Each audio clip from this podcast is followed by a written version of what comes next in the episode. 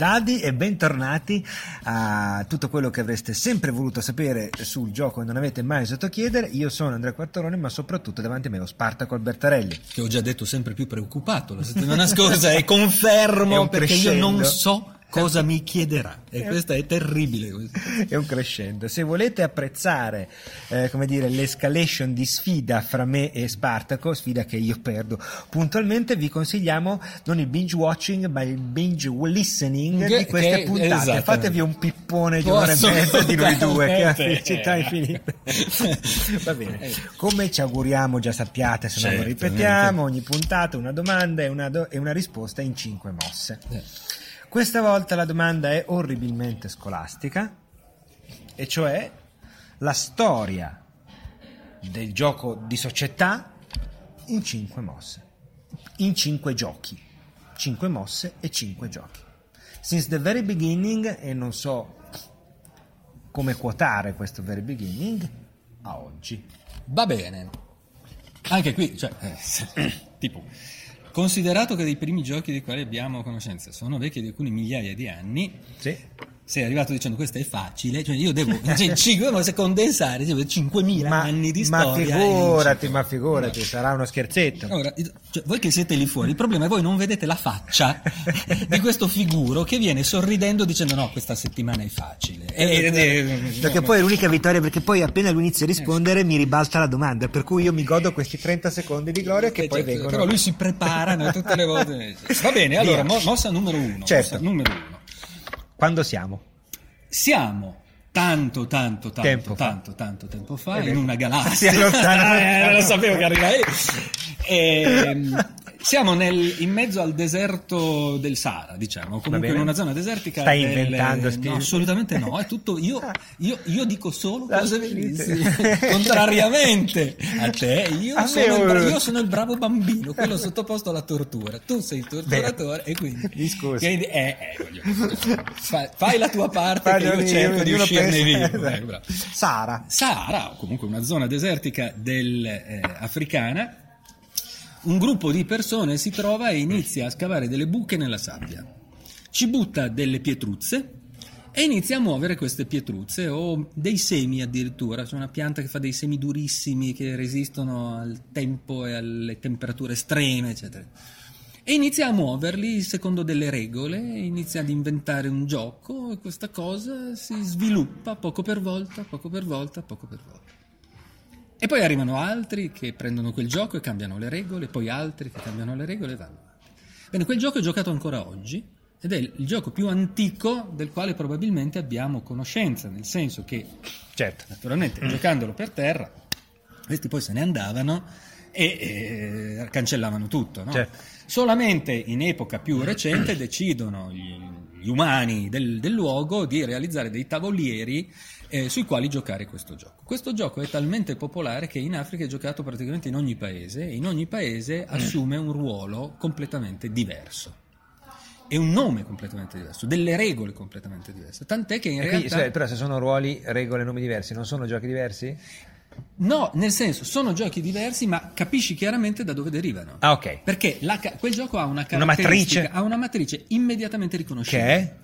Che è appunto questa idea del prendere queste pietre che non sono mie e Ah, tue, ok. non sono mie e tue, girarle in questi campi, seminare questi campi e poi raccogliere Ah, ok. queste pietre, questi semi che diventano la cattura. Mm, ok.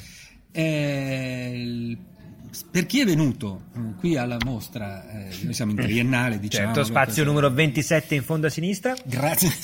Se dicevi Che non in è il fondo a bagno, destra. quello era il bagno, in fondo a destra c'è il bagno. È andata bene. Eh, eh, il, nostro spazio è, è fatto con della sabbia. Sì, sandbox. Sandbox ed è fatto in collaborazione con la Microsoft. Quindi noi qui abbiamo Minecraft e abbiamo però la possibilità di giocare a questo vecchio gioco. Nel senso che la nostra idea è proprio quello di dire: qui in questo piccolo spazio noi giochiamo il gioco più moderno e il gioco più antico. E quello è il gioco dal quale probabilmente nasce un po' tutto. eh, perché si iniziano a muovere dei pezzi secondo delle regole. Non vorrei essermelo perso, ma in Italia come si chiama? Diciamo in Italia la versione più popolare si chiama Awele. Awele. Awele. La categoria si chiama Mancala, che però è una parola araba, che vuol dire seminare. Ah, ok. Quindi tutti i giochi di, quel- di questa tipologia rientrano nella categoria dei Mancala. ok? Il nome cambia. La cosa straordinaria è che essendo nato in Africa, poi quando gli africani a un certo punto diventano eh, merce di scambio, eh, insomma, Sì, sì, sì, schiavizzati, sì, sì, sì. io mi chiamo Spartaco, posso parlare di schiavi con una certa, come Cioè, dire, modestamente eh, parlando. modestamente parlando.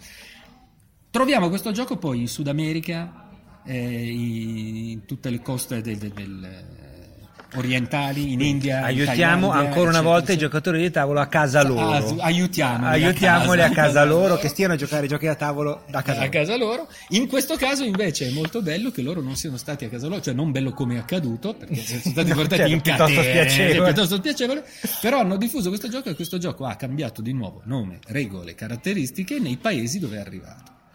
E quindi noi possiamo seguire lo sviluppo evolutivo di questo gioco che è straordinario. Ok.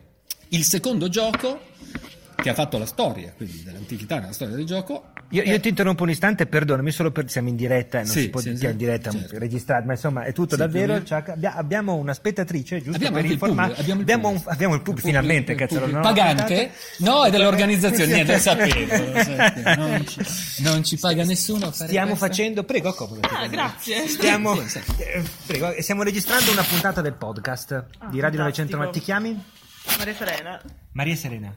Molto piacere. Piacere. Benvenuta. Ciao Maria Serena. Ciao. Vuoi giocare a qualcosa? Noi siamo qua per quello. Eh, abbiamo, Ascolto che è un piacere. abbiamo appena chiesto a, a Spartaco eh, di riassumere la storia del gioco da tavolo in eh, cinque, cinque giochi mm? e hai appena ascoltato il primo. Ecco. Ok.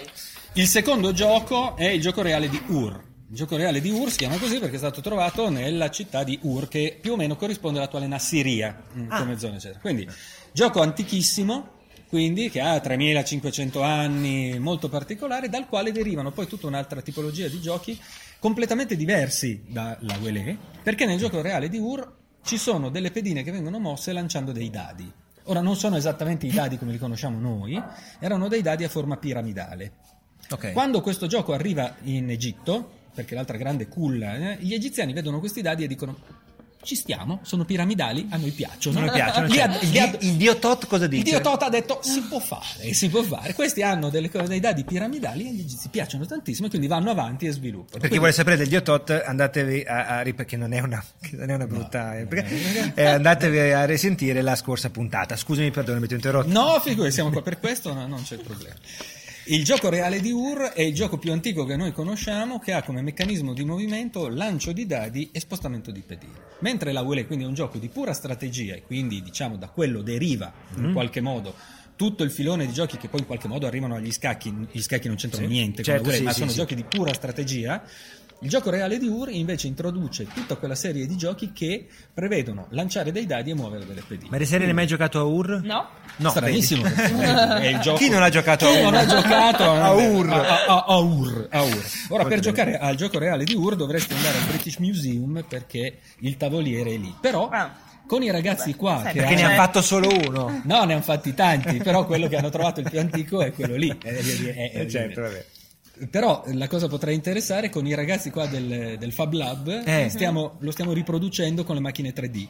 Ah. E poi lo metteremo online gratuitamente, per cui potrete anche voi divertirvi a giocare come si giocava. Quindi, quindi Dio Tot, beccati questa. Beccati che questa, se sai con c'è la stampante Fab Lab. 3D. Lo rifacciamo. Addio Tot! Eh, che Bene, male che siamo in radio. Che non si possono vedere i gesti che stiamo facendo, non noi, ma la nostra No, ospite, Chiaramente. che è una Eh, scaricatrice di porto che abbiamo Diciamolo. incontrato. Diciamo, diciamo, noi siamo gente anche di un certo Ma si vede da l'abbiamo come- raccattata Esatto. lì e cioè passava. Eh. avevamo lei, ragazzi. Porta pazienza. Eh, siamo- abbiamo scelto, siamo- eh. abbiamo- era lì che ci guardava. Eh, terzo passaggio. Il terzo passaggio fondamentale nella storia del gioco sono, eh, li abbiamo citate, gli abbiamo dato anche un Oscar. Andatevi a vedere la puntata. Mm, E non mi ricordo bene adesso c'è la, Sei, la la valletta numero qua, sei, la ok. valletta dice, La numero recuperiamo? sei. Le carte da gioco. Mm. Le carte da gioco introducono una modalità di gioco completamente nuova, completamente diversa, che Quando non esisteva siamo? prima. Le- sulle carte da gioco anche lì non lo sappiamo esattamente. Non lo sai tu, secondo me, non sei pronto. Non lo- no, in realtà non sappiamo esattamente neanche da dove derivano, nel senso ci sono carte molto antiche che possono essere provenienti dalla Cina, però non sappiamo se erano delle carte, cioè erano rotonde con dei simboli, chissà se le usavano come carte o come sottobicchieri, non lo sappiamo Cioè- esattamente, voglio dire, quindi Fincanto, dato che il grande problema è che di questi giochi antichi noi non abbiamo i regolamenti. Certo. Perché la gente giocava tramandando le regole, Le regole. oralmente, quindi in realtà troviamo. Poi arrivano sicuramente in Europa, si sviluppano. Una cosa che possiamo dire con certezza è che eh, la grande diffusione delle carte da gioco avviene in Italia. Ah, Quindi l'Italia eh, Ah. ha un ruolo nella storia del gioco perché le carte da gioco si sviluppano qui. ah, E sono quelle che tutti conosciamo come carte regionali, no? le classiche, le napoletane, Certo. vicentine, tristi, Certo. ognuno, ogni regione Certo, ha il non suo so mazzo. leggerle. No, esatto. perché... Non sai leggerle, non sai leggere, però sono estremamente eh, belle, no? Sì, sì, no, con le certo. quali si possono fare giochi bellissimi. Le carte diventano talmente popolari che i francesi, che sono più furbi di noi, dicono belle ma non si leggono. Oltretutto da produrre sono un casino, Ma quella, costano, già, bla, bla. Senti, facciamo una roba, le facciamo tutte rosse e tutte nere e si inventano il mazzo di carte francesi, che è ancora quello che utilizziamo noi oggi, cioè fiori, picche, eccetera, eccetera, che sono la stilizzazione dei semi delle carte italiane. Ma che Rappresentano esattamente le stesse cose, ma in maniera estremamente stilizzata. Quindi per una volta Sì. ringraziamo i cugini.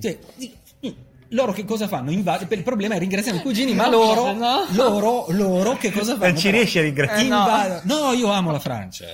Non sia mai. Bonsoir a tout le monde. E il, ehm, loro inventano un modo di produrre le carte molto più economico e quindi invadono il mercato con le loro carte che esistono ancora adesso. Allora, questa è una storia che inizia verso la fine del 1400 e inizio del 1500, quindi un po' di anni fa.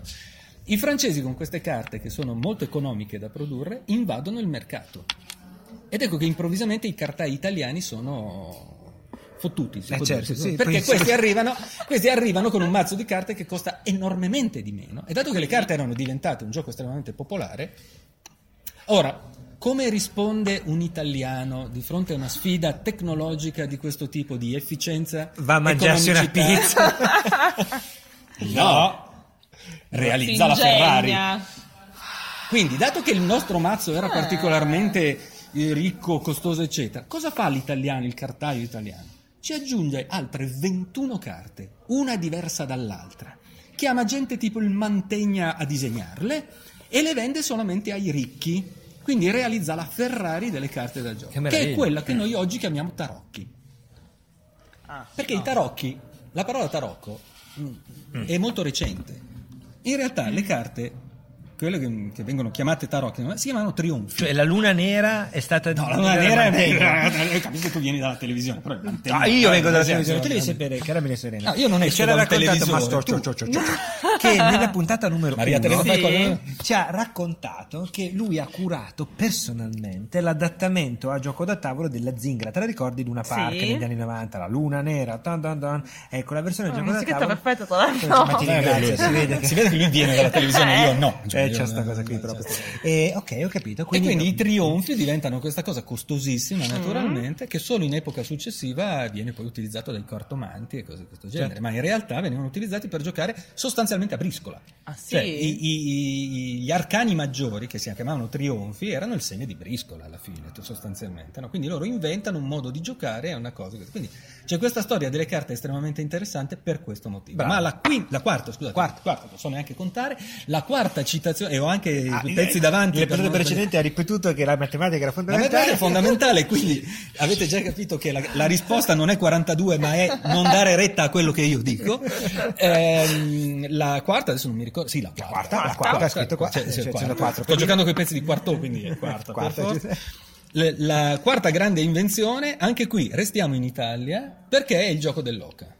Ah, Gioco che viene giocato da tutti i bambini di questo mondo, ma il gioco dell'oca è un gioco d'azzardo oh, che viene sviluppato, che viene sviluppato, che viene sviluppato per i casinò italiani dell'epoca perché Ma ci si pensa. metteva i baiocchi. Ma. Lancia il dado, muovi il dado, guarda dove finisce, eccetera, eccetera. Era un gioco d'azzardo. Ma- Poi esce dal gioco d'azzardo e viene, diventa talmente popolare che spesso e volentieri invece poi viene utilizzato anche per insegnare le brave buone azioni ai bambini. Per cui in epoca vittoriana i giochi dell'oca di Oprico hanno tutti questi temi eh, impara le virtù, il gioco delle virtù e delle... Un e- ciufolo. un ciufolo. Quindi questa cosa bellissima perché il mondo del gioco alla fine è, è immerso di questa cialtronaggine dalla quale io personalmente mi nutro E la respiro. non come la nostra ospite, però abbastanza. Eh, comunque, non abbastanza, professionismi, no, non certo, certo. ai livelli della nostra ospite, però cioè, Così, faccio, faccio il mio. Faccio il mio. E quindi è estremamente interessante vedere come in realtà un gioco che nasce in una maniera si trasforma in una cosa completamente diversa. Per cui oggi dice uno: "Ma sì, stai giocando a un gioco d'azzardo perché eh, eh, stai giocando al gioco dell'oca, ti guarda con tanto d'occhi. Perché... Quindi nella storia del gioco questo è un elemento molto importante perché in realtà sul discorso del gioco d'azzardo, poi apriremo magari un dibattito, la maggior parte di questi giochi poi alla fine si giocava a soldi, eh. tutto quanto si giocava a soldi. È solamente oggi che giocare a soldi è una roba brutta ed è bruttissima, eh, fra l'altro. Sì, sì, eh, certo, questo- certo, questa certo. cosa, poi apriremo dibattito sulla cosa. E, e l'ultimo, e- e- quinta mossa. e la quinta mossa è purtroppo quando si parla della storia del gioco non puoi non dire Monopoli. Perché Monopoli che viene fuori sempre alla fine, nel bene e nel male, perché Monopoli è il... Perché Maria Se- è Torni- fortunata che è arrivata adesso la Eh, sesta no, mia ma sai volta. Io sono. Ormai, cioè, sì. Per Monopoli- Sei trasformato in fiaschetto. Sì, in fiaschetto, Ormai, esatto. cioè, hai preso un po' la forma del fiaschetto. Perché di fatto Monopoli è il gioco che improvvisamente trasforma la produzione del gioco da tavolo, che era una cosa un po' in una grande produzione di massa e quindi lo fa diventare. lo fa- Ovviamente stiamo parlando di giochi da tavolo, perché poi il passaggio successivo, come ho detto, ce ne potrebbero essere tanti altri di giochi che hanno fatto la storia del gioco, ma tu mi hai dato 5 mosse. No, eh, certo. Anche, anche se eh, e siamo ormai a una nona, pun- nona puntata, io una parolina sullo scarabeo te la vorrei chiedere. Ma non l'hai mai citato? Perché? Ti fa schifo? Che so, è bellissimo. Ci ho lavorato sopra. E allora, è che uno vuoi? dei giochi sui quali, che dei quali io sono stato il product manager. Eh, eh, eh, giochi, eh. sono estremamente affezionato a Scarabeo. Eh, allora, Scarabeo, il problema di Scarabeo, problema. Ci sarebbe da aprire un- un'intera puntata su Scarabeo perché eh, in realtà Scarabeo si porta dietro una storia molto curiosa. Al limite del legal illegal plage non plage, perché esiste Scrabble in tutto il mondo, Sì, certo. che è il gioco Original. origine. Scarabeo però non è l'edizione italiana di Scrabble. Ah. In Italia esiste Scarabeo Ok. e Scrabble. Ok. Perché Scarabeo viene inventato, per modo di dire, di dire, da un giornalista che si chiama Giovanni Pasetti negli anni 60 ed è molto evidentemente una, una copia di Certo, Scrabble. chiaro. Gli autori di Scrabble non la prendono bene, lo portano in tribunale qui a Milano Eh, e il giudice dà ragione a lui. Ah. Perché dice, un momento, ma questo gioco che voi avete fatto, voi, eh, voi di Scrabble, voi mettete delle parole su una cosa quadrettata E la settimana Cosa- enigmistica. ci sono le parole crociate. Senza le parole crociate, voi non avreste mai fatto Scrabble. Che cosa volete? Perché volete proteggere questa idea? Ok. Eh, ma no, il nostro il meccanismo. E, e Scrabble e Scarabeo sono un esempio estremamente interessante di come sia sostanzialmente impossibile proteggere l'idea di un gioco. Ah, certo. E per quello che in realtà io speravo che un giorno tu mi chiedessi qualcosa, non tanto di questo, perché in realtà introduce un argomento molto interessante nella storia del gioco che è che cosa si può proteggere di un gioco e che cosa non si può proteggere. Dell'idea. Non ve lo diciamo. Non ve lo diciamo e rimanete appesi fino alla prossima puntata che sarà su un altro argomento. Argomento Grazie ancora. per averci Ciao! ascoltato. Vado.